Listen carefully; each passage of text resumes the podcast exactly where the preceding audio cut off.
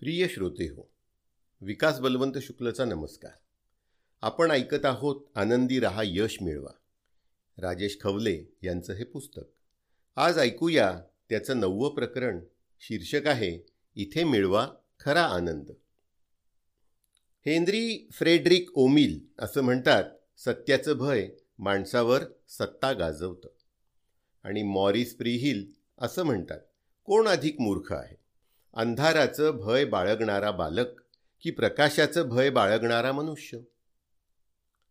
भविष्याची चिंता ज्याला त्याला लागलेली असते परंतु भविष्य हे कोणालाच न कळणारं आहे.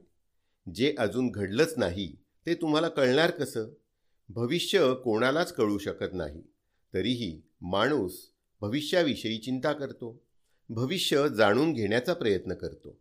जो भविष्यावर अधिकाधिक विसंबतो तो प्रयत्नवादाची कास सोडतो. नशिबावर विश्वास ठेवू लागतो. माझ्या हाती काय आहे? जे नशिबात असेल तेच घडेल असा व्यक्ती विचार करू लागतो. असा विचार केल्यामुळे मनुष्य अधिकच संकटात सापडतो. कारण त्याने प्रयत्नवादाची कास सोडलेली असते. माझ्या वाट्याला तेच येणार आहे जे माझ्या नशिबात आहे जे माझ्या भविष्यात लिहिलं आहे असं तो मानू लागतो. त्यामुळे अशा व्यक्तीच्या आयुष्यामध्ये त्याला यश प्राप्त होऊ शकत नाही. त्याच्या आयुष्यामध्ये आनंद येऊ शकत नाही. त्यामुळे व्यक्तीने भविष्य जाणून घेण्याची उत्सुकता थांबवली पाहिजे. व्यक्तीने भविष्याच्या ज्योतिषाच्या फार नादी लागू नये. मानवी जीवनातील ही फार मोठी शोकांतिका आहे. मनुष्य जे घडून गेलं आहे त्याचा पश्चाताप करतो आणि जे घडावयाचं आहे त्याविषयी विचार आणि चिंता करतो. परंतु ज्या वर्तमानात मनुष्य जगत असतो त्या वर्तमानाचा कसा सदुपयोग करता येईल याबाबत मात्र मनुष्य अधिक चिंतन करत नाही. ज्या दिवशी आम्हाला वर्तमानाचा विचार करण्याची वर्तमानात जगण्याची कला अवगत होते त्या दिवशी आपलं आयुष्य अधिक सुंदर बनतं. चिंता ही मानवी जीवनाला लागलेली वाळवी आहे. पृथ्वीतलावर असा कोणताच मनुष्य नसेल की ज्याला चिंता नाही. ज्याला चिंता नाही तो मुक्तिपंथाला पोहोचला असंच म्हटलं पाहिजे. छोट्या छोट्या गोष्टींची आपल्याला चिंता असते. मुलगी शाळेत गेली आहे ती सुखरूप परत येणार की नाही? पती ऑफिसला गेले आहेत. येताना त्यांचा अपघात तर होणार नाही ना? मला एखादा आजार तर होणार नाही ना? अशा विविध चिंतांनी आपल्याला ग्रासलेलं असतं. वस्तुत या सर्व चिंता खऱ्या होणाऱ्या नसतात. चिंता हा आपल्या मनाने केलेला भयानक विचार असतो. चिंतांना वस्तुत तसा काही अर्थही नसतो.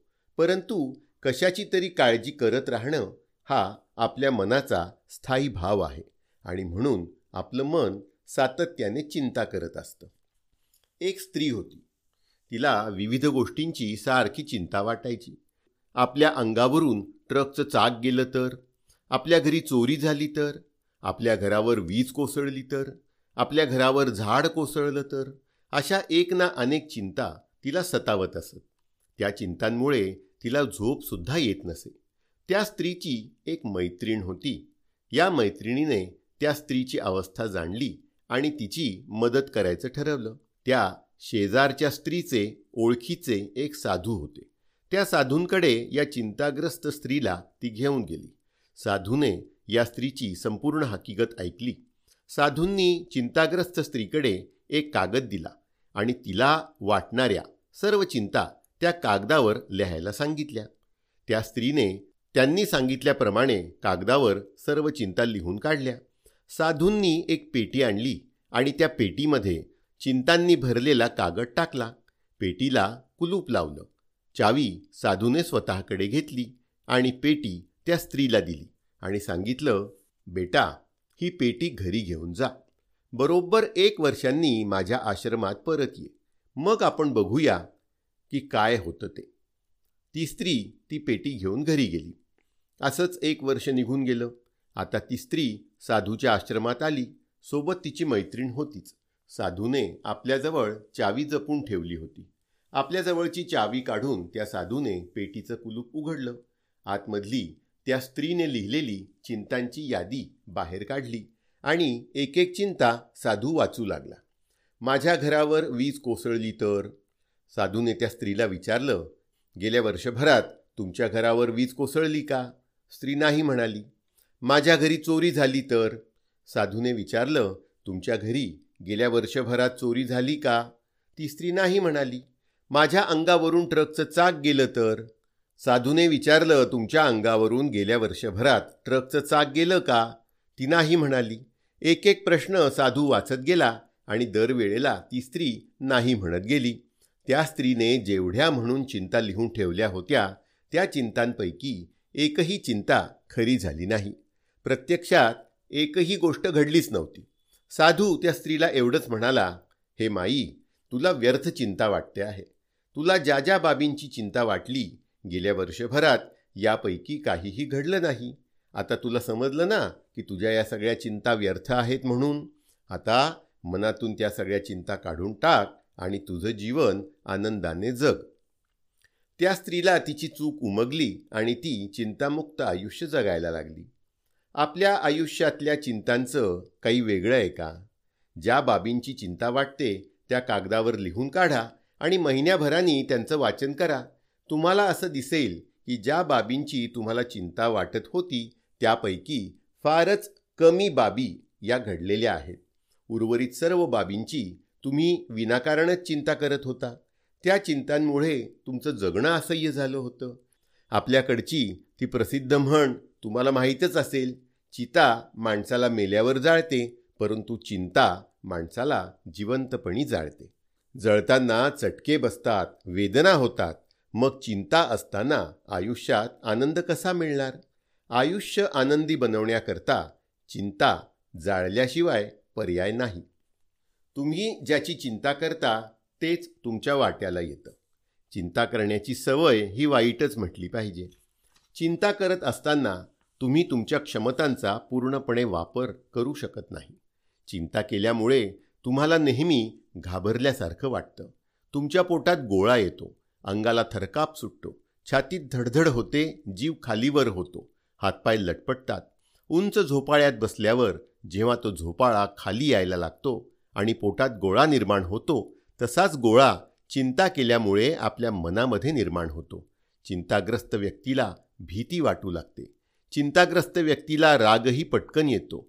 चिंताग्रस्त व्यक्ती स्वभावाने संशयी बनते.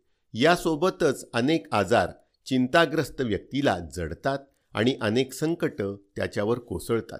व्यक्ती जर चिंतेच्या गर्तेत खोल रुतला असेल तर त्याच्या व्यवसायामध्ये बाधा येते. आर्थिक संकट त्याच्यावर ओढवतं.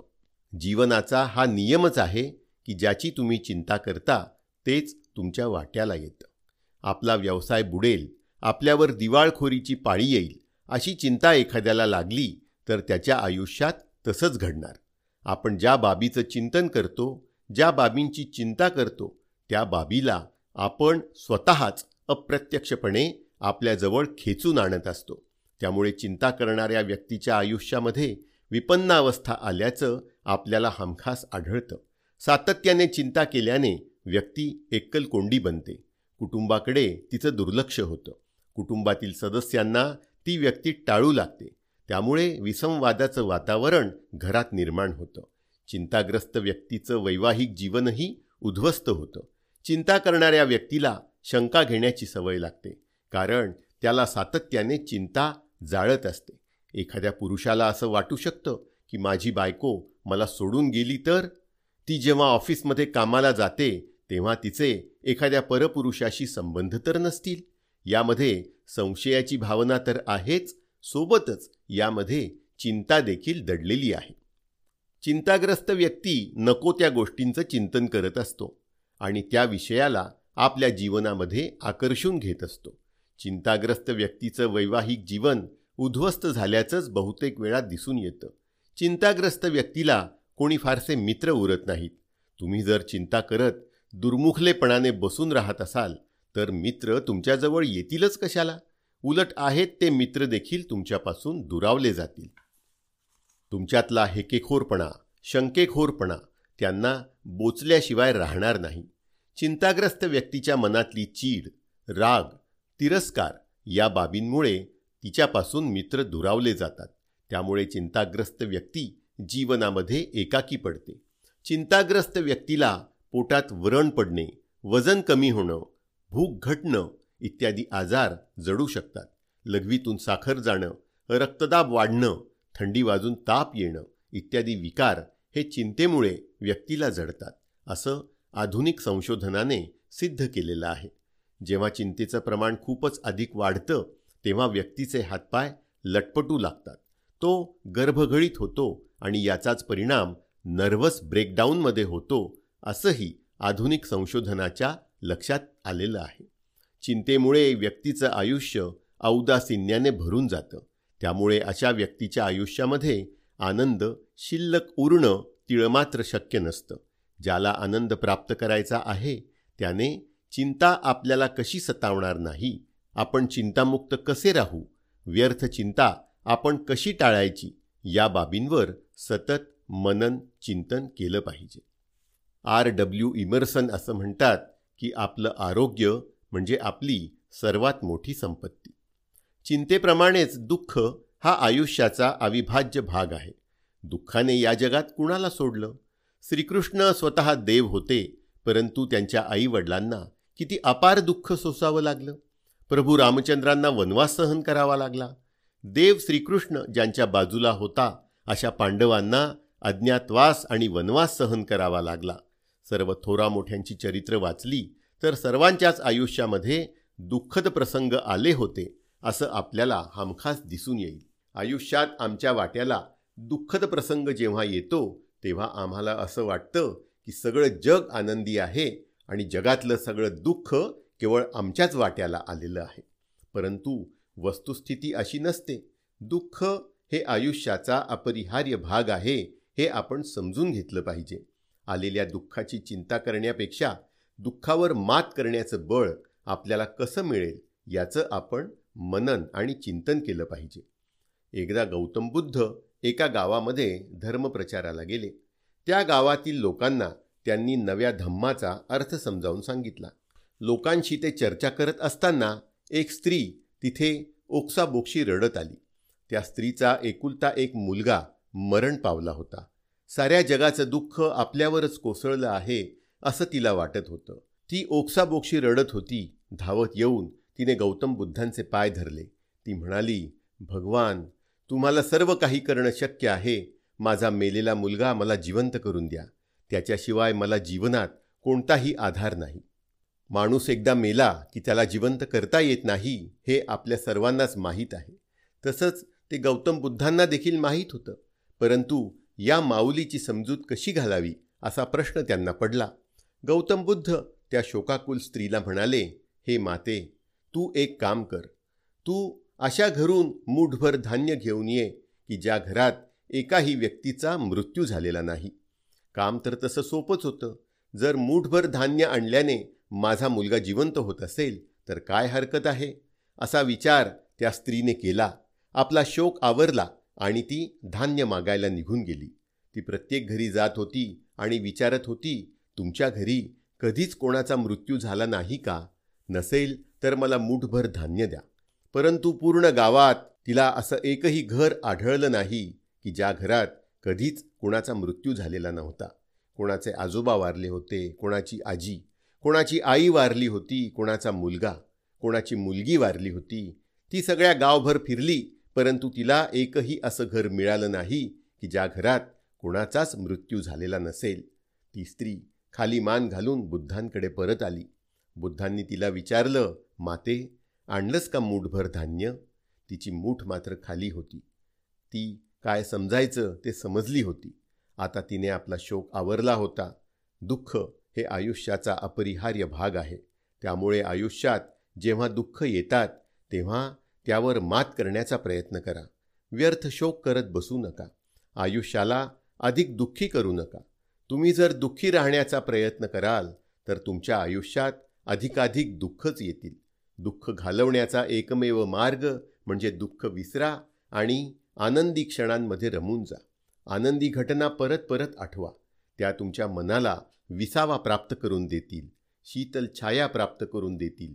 जोपर्यंत तुम्ही चिंता आणि दुःख यांच्या संगतीला आहात तोपर्यंत तुम्हाला चटकेच प्राप्त होणार आहेत. सावली हवी असेल तर आनंदाला सोबत घ्या आणि आनंदी क्षणांचं स्मरण करा. दलाई लामा असं म्हणतात जर तुम्हाला एखादं दुःख किंवा चिंता असेल तर तुम्ही तिचं विश्लेषण करा. जर तुम्ही त्याबद्दल काही करू शकत असाल तर चिंता करण्याची गरजच नाही. आणि काही करूच शकत नसाल तर चिंता करून उपयोग नाही. जीवनात संपत्तीला मोल आहेच परंतु संपत्ती म्हणजे सर्वस्व नव्हे. संपत्ती कितीही कमावली तरी मनुष्याची हाव ती पूर्ण करू शकत नाही. कुणीतरी चांगल्या शब्दात सांगितलं आहे की ही पृथ्वी प्रत्येकाची गरज भागवू शकते परंतु एकाची ही हाव ती भागवू शकत नाही. संपत्तीचा अत्याधिक मोह म्हणजेच हाव. जे जे काही आहे ते मलाच मिळालं पाहिजे अशी वृत्ती म्हणजे हाव. इतरांच्या दुःखाकडे न पाहता स्वतःचीच पोतडी भरण्याची वृत्ती म्हणजे हाव. अशी हाव जोपर्यंत आमच्यामध्ये आहे तोपर्यंत आमचं जीवन सुखी होऊ शकत नाही. आमच्याजवळ जे आहे त्यातच आम्ही समाधानी असू शकत नाही. हावरट माणूस त्याच्याजवळ काय आहे याचा विचार करत नाही तर आपल्याजवळ काय नाही याचाच अधिक विचार करतो. जे मिळालं आहे त्यात आनंद न मानता जे मिळालं नाही त्याचीच चिंता करत धडपडत असतो आणि अशा धडपडण्यातच आपलं संपूर्ण आयुष्य गमावून टाकतो. एका गावामध्ये एक शेटजी होते. त्यांचा व्यापार होता. व्यापारातून त्यांनी कोट्यवधी रुपये कमावले होते परंतु तरीही शेटजी काही सुखी नव्हते. आपली संपत्ती रात्रंदिवस कशी वाढेल याच्या चिंतेत ते असायचे. एक दिवस त्यांना असा विचार पडला की संपत्ती ही किती असावी?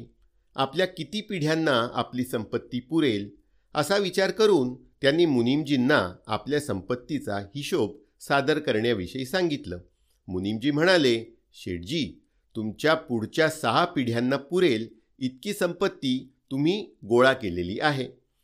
वस्तुत हे विधान ऐकल्यावर त्या शेठजीला समाधान वाटायला हवं होतं.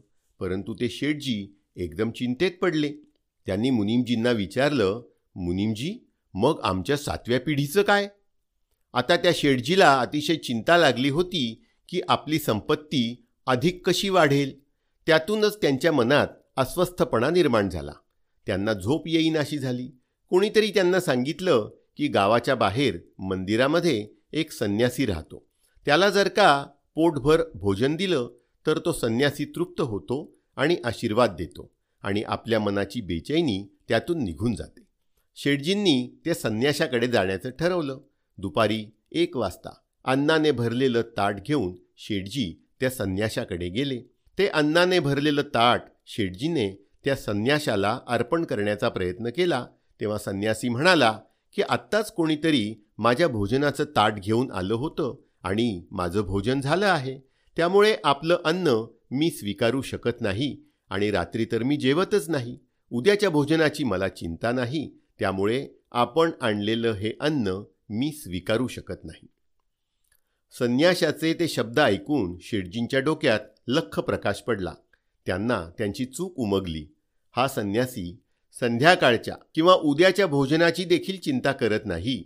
त्याची व्यवस्थासुद्धा करत नाही आणि मला मात्र माझ्या सातव्या पिढीसाठी संपत्ती कमावण्याची हाव लागली आहे. शेटजींनी संपत्तीची हाव सोडून दिली आणि त्यामुळे शेटजींचं जीवन सुखी झालं. जोपर्यंत अशी हाव मनुष्याच्या ठाई आहे तोपर्यंत मनुष्य आयुष्यामध्ये सुखी होऊ शकत नाही. कॉरी टेन बुमे हे असं म्हणतात चिंता उद्याचं दुःख कमी करत नाही तर आपलं आजचं सामर्थ्य घटवते. आणि ई बी व्हाईट यांचं असं म्हणणं आहे की तुमचं हृदय धडधडायचं थांबत नाही तोवर काही चिंता करू नका. चिंता करण्याच्या सवयीमधून संशयाचा उद्भव होतो. एखादी वस्तू कुणी आपल्या हातून हिरावून घेईल का? ती हरवेल का? याची व्यक्तीला सतत चिंता लागलेली असते आणि अतीव चिंता करण्याच्या माध्यमातून ती व्यक्ती संशयी बनते. वडिलांना आपल्या मुलीची चिंता असते. एखाद्या दिवशी मुलगी घरी उशिरा आली तर वडिलांच्या चिंतेचं रूपांतर संशयामध्ये होतं. ही कुणाच्या प्रेमात तर नाही ना पडली? तिला कोणी आपल्या जाळ्यामध्ये तर नाही ना अडकवलं? असे नानाविध संशय त्यांच्या मनात उद्भवतात. चिंतेचं रूपांतर संशयामध्ये होतं आणि संशयी व्यक्ती विवेक गमावून बसतो. विवेक गमावून बसलेल्या व्यक्तीच्या आयुष्यामध्ये आनंद उरत नाही.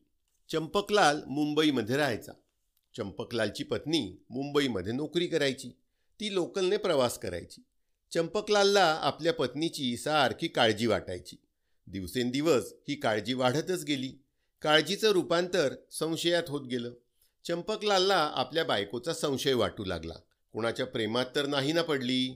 ती मला सोडून तर जाणार नाही ना ही दुसऱ्या कोणाशी लग्न तर करणार नाही ना अशी चिंता आणि संशय त्याला वाटू लागला. आता चंपकलाल त्याच्या बायकोवर पाळत ठेवू लागला. लोकलने प्रवास करून सायंकाळी सात वाजता चंपकलालची पत्नी घरी यायची. चंपकलालसुद्धा कामावर जायचा. पण लवकर निघून तो तिच्या आधीच घरी येऊ लागला. घरी आल्यावर बायकोची झाडाझडती घेऊ लागला. तिला नानाविध प्रश्न विचारू लागला. अशीच एक दिवस चंपकलालची पत्नी लोकलने प्रवास करून कामावरून घरी आली. प्रवासात अनेक सहप्रवासी असतात. एकमेकांना भेटतात खेटतात. एक दुसऱ्याच्या अंगावरचा सेंट एक दुसऱ्याला लागतो. चंपकलालचा संशय बळावत गेला. एके दिवशी चंपकलालची पत्नी संध्याकाळी कामावरून घरी आल्यावर चंपकलालने तिची झडती घेतली. तिच्या साडीवर त्याला काळ्या रंगाचे केस आढळले. चंपकलाल आपल्या पत्नीला म्हणाला तू किती नीतीभ्रष्ट आहेस. तुझं कोणत्या तरी तरुण माणसाशी प्रेम दिसतं. अन्यथा तुझ्या साडीवर हा काळा केस दिसला नसता. कुठे तोंड काळं करून आली आहेस सांग. कुठे तोंड काळं करून आली आहेस सांग. काय घडतंय? हे चंपकलालच्या पत्नीला मुळीच कळत नव्हतं. त्यांची ती रात्र अत्यंत दुःखात गेली. दुसऱ्या दिवशी चंपकलालची पत्नी पुन्हा कामावरून सायंकाळी घरी आली तर चंपकलाल तिच्या आधीच घरी हजर. पत्नीची त्याने झडती घेतली. आज तिच्या अंगावर त्याला एक पांढरा केस सापडला. गर्दीतून प्रवास करत असताना लोकलमधून प्रवास करत असताना एखाद्याचा पांढरा केस उडून साडीवर पडणं हे स्वाभाविकच होतं. चंपकलालला तो पांढरा केस दिसला रागाने त्याचं माथं भडकलं. तो बायकोशी जोरजोराने भांडू लागला. म्हणाला किती नीतीभ्रष्ट आहेस तू. काल तू एका तरुण माणसाच्या प्रेमात पडली होतीस आणि आज चक्क एका म्हाताऱ्या माणसाची प्रेम प्रकरण करून आलीस. अन्यथा तुझ्या साडीवर हा पांढरा केस सापडला नसता. आता यावर काय बोलावं हेच तिला कळेना. तिसऱ्या दिवशी चंपकलालची पत्नी जेव्हा घरी परत यायला निघाली तेव्हा एक स्वच्छतागृह गाठलं. अंगावरची साडी स्वच्छ करून घेतली झटकून घेतली. कोणत्याही रंगाचा केस आपल्या साडीवर नाही याची पूर्ण खात्री करून घेतली. ती घरी आली अपेक्षेप्रमाणे चंपकलालने आजही तिची झडती घेतली. तिच्या अंगावर काळा नाही पांढरा नाही कोणत्याच रंगाचा कोणत्याच केस आढळून आला नाही आणि तरीही चंपकलाल तिच्याशी जोरजोराने भांडायला लागला. पत्नीला कळे ना आपला नवरा आपल्याशी का भांडतोय? चंपकलाल तिला म्हणाला किती नीती भ्रष्ट आहेस तू. परवा तू एका तरुण माणसासोबत काल एका वृद्ध माणसासोबत आणि आज चक्क एका टक्कलवाल्या माणसासोबत. अगं तुझ्यासारखी नीतीभ्रष्ट अनितीमान स्त्री मी माझ्या आयुष्यात दुसरी बघितली नाही.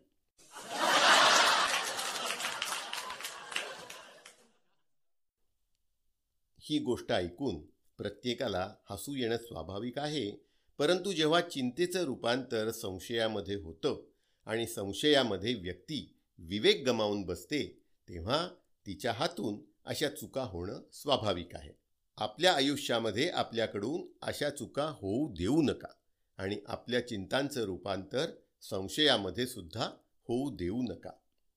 व्हॉल्टेअर असं म्हणतात की पूर्वग्रह हे मूर्खपणाचं कारण आहे. आयुष्यामध्ये दुःख आणि चिंता करत बसू नका. तुम्ही जेवढी चिंता कराल जेवढं दुःख कराल तेवढी अधिक चिंता आणि अधिक दुःख तुमच्या वाट्याला येईल. ही बाब थोडी समजून घेतली पाहिजे. एकदा एका गावामध्ये एक संत आले. त्यांच्या दर्शनाला एक स्त्री आली. त्या स्त्रीचं घर मोडून पडलं होतं. त्या स्त्रीचा नवरा तर आधीच मरून गेला होता. जगावं कसं हे त्या स्त्रीला कळत नव्हतं. ती स्त्री आली आणि संतांच्या पाया पडली. गावातले लोक त्या संत पुरुषाला म्हणाले महाराज या एकट्या स्त्रीच्या वाट्याला इतकी दुःख का यावीत? हिने असं कोणतं पाप केलं आहे? की तिच्या आयुष्यातलं दुःखच संपत नाही. यावर त्या संताने काय उत्तर द्यावं? संत त्या स्त्रीला म्हणाले माई तुझ्या सर्व दुःखांचं निवारण होऊ शकतं. तू फक्त एक काम कर. तू गावात जा आणि कोणत्याही बांधलेल्या घराच्या दोन विटा काढून आण. ती स्त्री गावात गेली आणि थोड्या वेळाने दोन विटा घेऊन आली. संताने त्या माईला विचारलं तू कोणत्या घराच्या विटा काढून आणल्या आहेत? तू एखाद्या राजवाड्याच्या विटा काढून आणल्या आहेत का? तू एखाद्या महालाच्या विटा आणल्या आहेत का? ती स्त्री म्हणाली नाही महाराज गावामध्ये एक पडकं घर होतं तिथे कोणीही राहत नाही. त्या पडक्या घराच्या दोन विटा मी काढून आणल्या आहेत. संत त्या स्त्रीला आणि गावकऱ्यांना म्हणाले बघा ते घर आधीच पडलेलं. त्या घरातले लोकही त्या घराला सोडून गेलेले. किती दुःखात असेल ते घर. आणि त्याच घराच्या दोन विटा या माईने काढून आणल्या. म्हणजे दुःखी असणाऱ्या घराला अधिकच दुःख प्रदान केलं. आपल्या आयुष्यातही असंच आहे. जेवढं आपण अधिक दुःख करू तेवढं आपल्या वाट्याला अधिक दुःख येतं. जेवढी आपण अधिक चिंता करू तेवढीच आपल्या वाट्याला अधिक चिंता येते. आनंद आनंदाला खेचून आणतो आणि दुःख दुःखाला खेचून आणतं. चिंता चिंतेला खेचून आणते. ज्या बाबीचा आपण सातत्याने विचार करतो त्याच बाबी आपल्या आयुष्यामध्ये येतात अवतीर्ण होतात. जणू चुंबकाप्रमाणे आपणच त्यांना खेचून आणत असतो. जर असा विचार करत असाल की रस्त्याने चालताना मला एखाद्या वाहनाची धडक लागली तर? जर सातत्याने तुम्ही हाच विचार करत असाल तर एक दिवस तुम्हाला एखाद्या वाहनाची धडक लागल्याशिवाय राहणार नाही. ते संकट आपण होऊन स्वतःवर ओढवून घेतलेलं संकट असतं. जर व्यवसायात दिवाळं निघेल असा विचार करत असाल आणि सातत्याने दिवाळखोरीचं चिंतन करत असाल तर एक दिवस आयुष्यात दिवाळखोरीचं दुःख सहन करावंच लागेल. आयुष्यामध्ये तुम्हाला दुःखी व्हायचं नसेल तर आनंदाचं चिंतन करा. कारण दुःख दुःखाला खेचून आणतं आणि आनंद आनंदाला खेचून आणतो.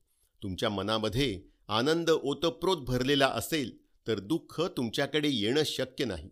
त्यामुळे दुःखाचा अधिक विचार करू नका. दुःखद घटनांबाबत चिंता करू नका.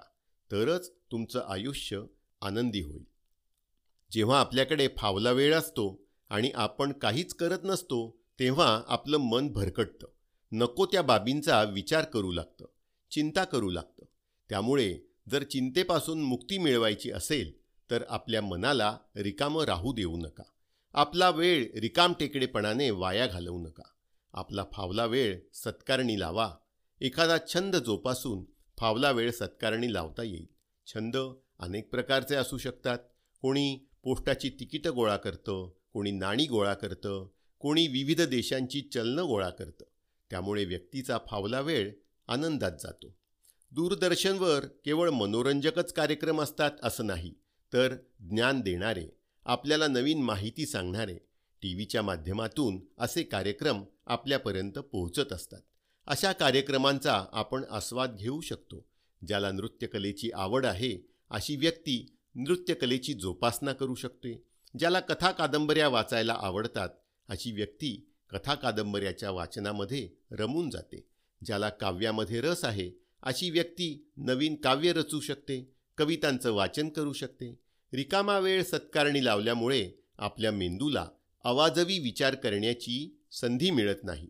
आपला मेंदू त्या विधायक कामामध्ये गुंतून जातो. हिंदीमध्ये एक म्हण आहे खाली दिमाग शैतान का घर. आपलं डोकं आपण रिकामं ठेवलं तर त्यामध्ये नको ते विचार येणारच आणि त्यामधील अधिकांश विचार हे नकारात्मकच असतात.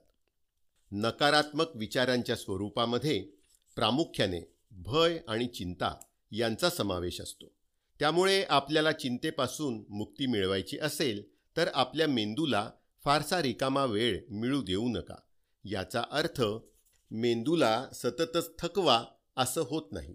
फावल्या वेळेमध्ये तुम्ही योग प्राणायाम ध्यान धारणा हे पण करू शकता. पण काहीच न करता बसून राहणं आणि डोक्यात नको नको ते विचार आणणं ही बाब मात्र आपल्या व्यक्तिमत्वासाठी घातकच म्हटली पाहिजे. त्यामुळे चिंता करण्याची सवय आपल्याला लागते. ज्याला चिंतेपासून मुक्तता हवी आहे त्याने जीवनात आनंद आणायला पाहिजे. त्याने जरूर एखाद्या छंदाची जोपासना करायला पाहिजे. आपला फावला वेळ सत्कारणी लावला पाहिजे. पु ल देशपांडे असं म्हणाले होते आयुष्यात मला भावलेलं एक रहस्य सांगतो. उपजीविकेसाठी आवश्यक असणाऱ्या विषयाचं शिक्षण जरूर घ्या. पोटापाण्याचा उद्योग जिद्दीने करा पण एवढ्यावर थांबू नका. साहित्य चित्र संगीत नाट्य शिल्प खेळ ह्यातल्या एका तरी कलेशी मैत्री जमवा. पोटापाण्याचा उद्योग तुम्हाला जगवील पण कलेशी जमलेली मैत्री तुम्हाला जगायचं कसं हे सांगून जाईल. मानवी मनाला खरं तर चिंतनाची गरज आहे. चिंतन आपण भूतकाळाचं करू शकतो. चिंतन आपण वर्तमानाचं करू शकतो. चिंतन आपण भविष्याचं देखील करू शकतो. मी आतापर्यंत कसा जगलो आहे? माझ्या जगण्यामध्ये काही उणीव तर राहिली नाही ना? आतापर्यंत काय चुका केल्या आहेत? याचा विचार करणं म्हणजे भूतकाळ. सध्या मी कुठल्या स्थितीत आहे? मी जे आता करतो आहे ते बरोबर आहे ना? आणि भविष्यामध्ये माझी वर्तणूक कशी असावी? या बाबतीतलं चिंतन मानवाने करावं. चिंतनामुळे आम्हाला भविष्यामध्ये येणाऱ्या समस्यांशी सामना करणं सोपं जातं. चिंतनामुळे आपल्याकडे भविष्यात येऊ घातलेली समस्यांची उत्तरं आधीच तयार असतात. आपण कल्पना करूया. एक विद्यार्थी आहे. त्याची परीक्षा आहे. त्या विद्यार्थ्याने भरपूर अभ्यास केलेला आहे. परीक्षेच्या आदल्या दिवशी परीक्षेमध्ये कुठले प्रश्न विचारले जाऊ शकतात याचं त्याने चिंतन केलेलं आहे. अपेक्षित प्रश्न काढले आहेत. जेव्हा हा विद्यार्थी परीक्षा द्यायला जातो त्याला असं दिसून येतं की परीक्षेत विचारलेले प्रश्न तेच आहेत ज्याबाबत त्याने चिंतन केलेलं आहे. तो आनंदाने त्याचा पेपर सोडवायला लागतो. दुसरा एक विद्यार्थी आहे. या विद्यार्थ्याने अभ्यासावर चिंतन केलेलं नाही वरवर अभ्यास केलेला आहे. हा विद्यार्थी तोच पेपर सोडवायला जातो परंतु अभ्यासावर चिंतन केलेलं नसल्याने त्याला अपेक्षित असलेले प्रश्न त्या प्रश्नपत्रिकेमध्ये त्याला दिसत नाहीत. तो गांगरून जातो. जी उत्तरं त्याला माहीत असतात तीही तो बरोबर लिहू शकत नाही. कारण काय? तर त्याने चिंतन केलेलं नसतं. चिंतन आणि चिंता यांचा परस्पर संबंध स्पष्ट करताना आपण असं म्हणू शकतो की मला पडणाऱ्या प्रश्नांची उत्तरं मला भेडसवणाऱ्या समस्यांची उत्तरं जेव्हा माहीत नसतात तेव्हा मला चिंता वाटते. आणि जेव्हा जेव्हा मला पडलेल्या प्रश्नांची मला भेडसावणाऱ्या समस्यांची उत्तरं माहीत असतात तेव्हा तेव्हा मला आनंद वाटतो. प्रश्नांची उत्तरं उलगडतात ती चिंतनाने. त्यामुळे मानवी जीवनामध्ये चिंतेची गरज नाही चिंतनाची गरज आहे. चिंतन करावं आणि आनंद प्राप्त करावा. संकटांची चिंता बाळगण्यापेक्षा उपाययोजनांवर चिंतन करा. चिंतामुक्तीसाठी शिस्तबद्ध कार्यक्रम. चिंतनाच्या बळावर आपण चिंतेवर मात करू शकतो. चिंता ही देखील एक प्रकारची समस्याच असते. समस्या सोडवण्याचं विज्ञान विकसित झालेलं आहे. समस्या सोडवण्याचे काही प्रमुख टप्पे खालीलप्रमाणे आहेत. एक समस्या नेमकी काय आहे ते जाणून घेणं. दोन समस्येचं पृथक्करण करणं. तीन समस्या सोडवण्याचे पर्यायी मार्ग शोधून काढणं. असे पर्यायी मार्ग एकापेक्षा जास्त असू शकतात. चार हे सर्व पर्यायी मार्ग एका कागदावर लिहून काढणं. पाच लिहून काढलेल्या समस्या निराकरणाच्या पर्यायी मार्गांमधून योग्य अशा मार्गाची निवड करणं. सहा योग्य उपाय योजनेची अंमलबजावणी केल्यानंतर त्यामुळे समस्या सुटली की नाही याचा पुन्हा एकदा आढावा घेणं. हाच नियम आपल्याला चिंतेच्या अनुषंगाने सुद्धा लागू करता येतो. एखाद्या व्यक्तीला त्याच्या घरी चोरी होण्याची चिंता वाटत असेल तर नेमकी कशामुळे ही चिंता वाटत आहे हे त्याने सविस्तर लिहून काढावं. त्याची समस्या त्याने स्पष्ट करावी. ही समस्या स्पष्ट करताना आपण असं म्हणू शकतो की घराचे दरवाजे मजबूत नाहीत म्हणून चिंता वाटते. घराला कोणी रखवालदार नाही म्हणून चोरी होण्याची चिंता वाटते. रात्री घराचा दरवाजा न लावताच आपण झोपतो म्हणून घरी चोरी होण्याची चिंता वाटते. अशा प्रकारे आपण चिंतेची व्याख्या करू शकतो. एकदा का आपल्या समस्येची किंवा आपल्या चिंतेची आपण व्याख्या केली की मग तिच्यावरची पर्यायी उपाययोजना आपण शोधून काढू शकतो. या समस्येवरच्या पर्यायी उपाययोजना म्हणजे घराचं दार मजबूत करणं खिडक्यांना जाळ्या बसवल्या नसतील तर तशा जाळ्या बसवणं घराच्या रक्षणाला रखवालदार ठेवला नसेल तर तो रखवालदार ठेवणं घरामध्ये अतिरिक्त पैसा संपत्ती असेल तर ती बँकेमध्ये किंवा लॉकरमध्ये ठेवणं. या प्रकारच्या उपाययोजना करून व्यक्ती घरामध्ये चोरी होण्याच्या चिंतेवर मात करू शकते. केवळ चिंता केल्याने समस्या सुटत नाहीत. मुळामध्ये चिंता हीच एक समस्या आहे असं मानावं. तिच्यावर वैज्ञानिक दृष्टिकोनातून उपाययोजना केल्याने मनुष्य चिंतामुक्त होतो आणि त्याच्या जीवनामध्ये आनंद प्रवेश करतो. दुःख चिंता भय यापासून मुक्ती मिळवा आणि खरा आनंद प्राप्त करा.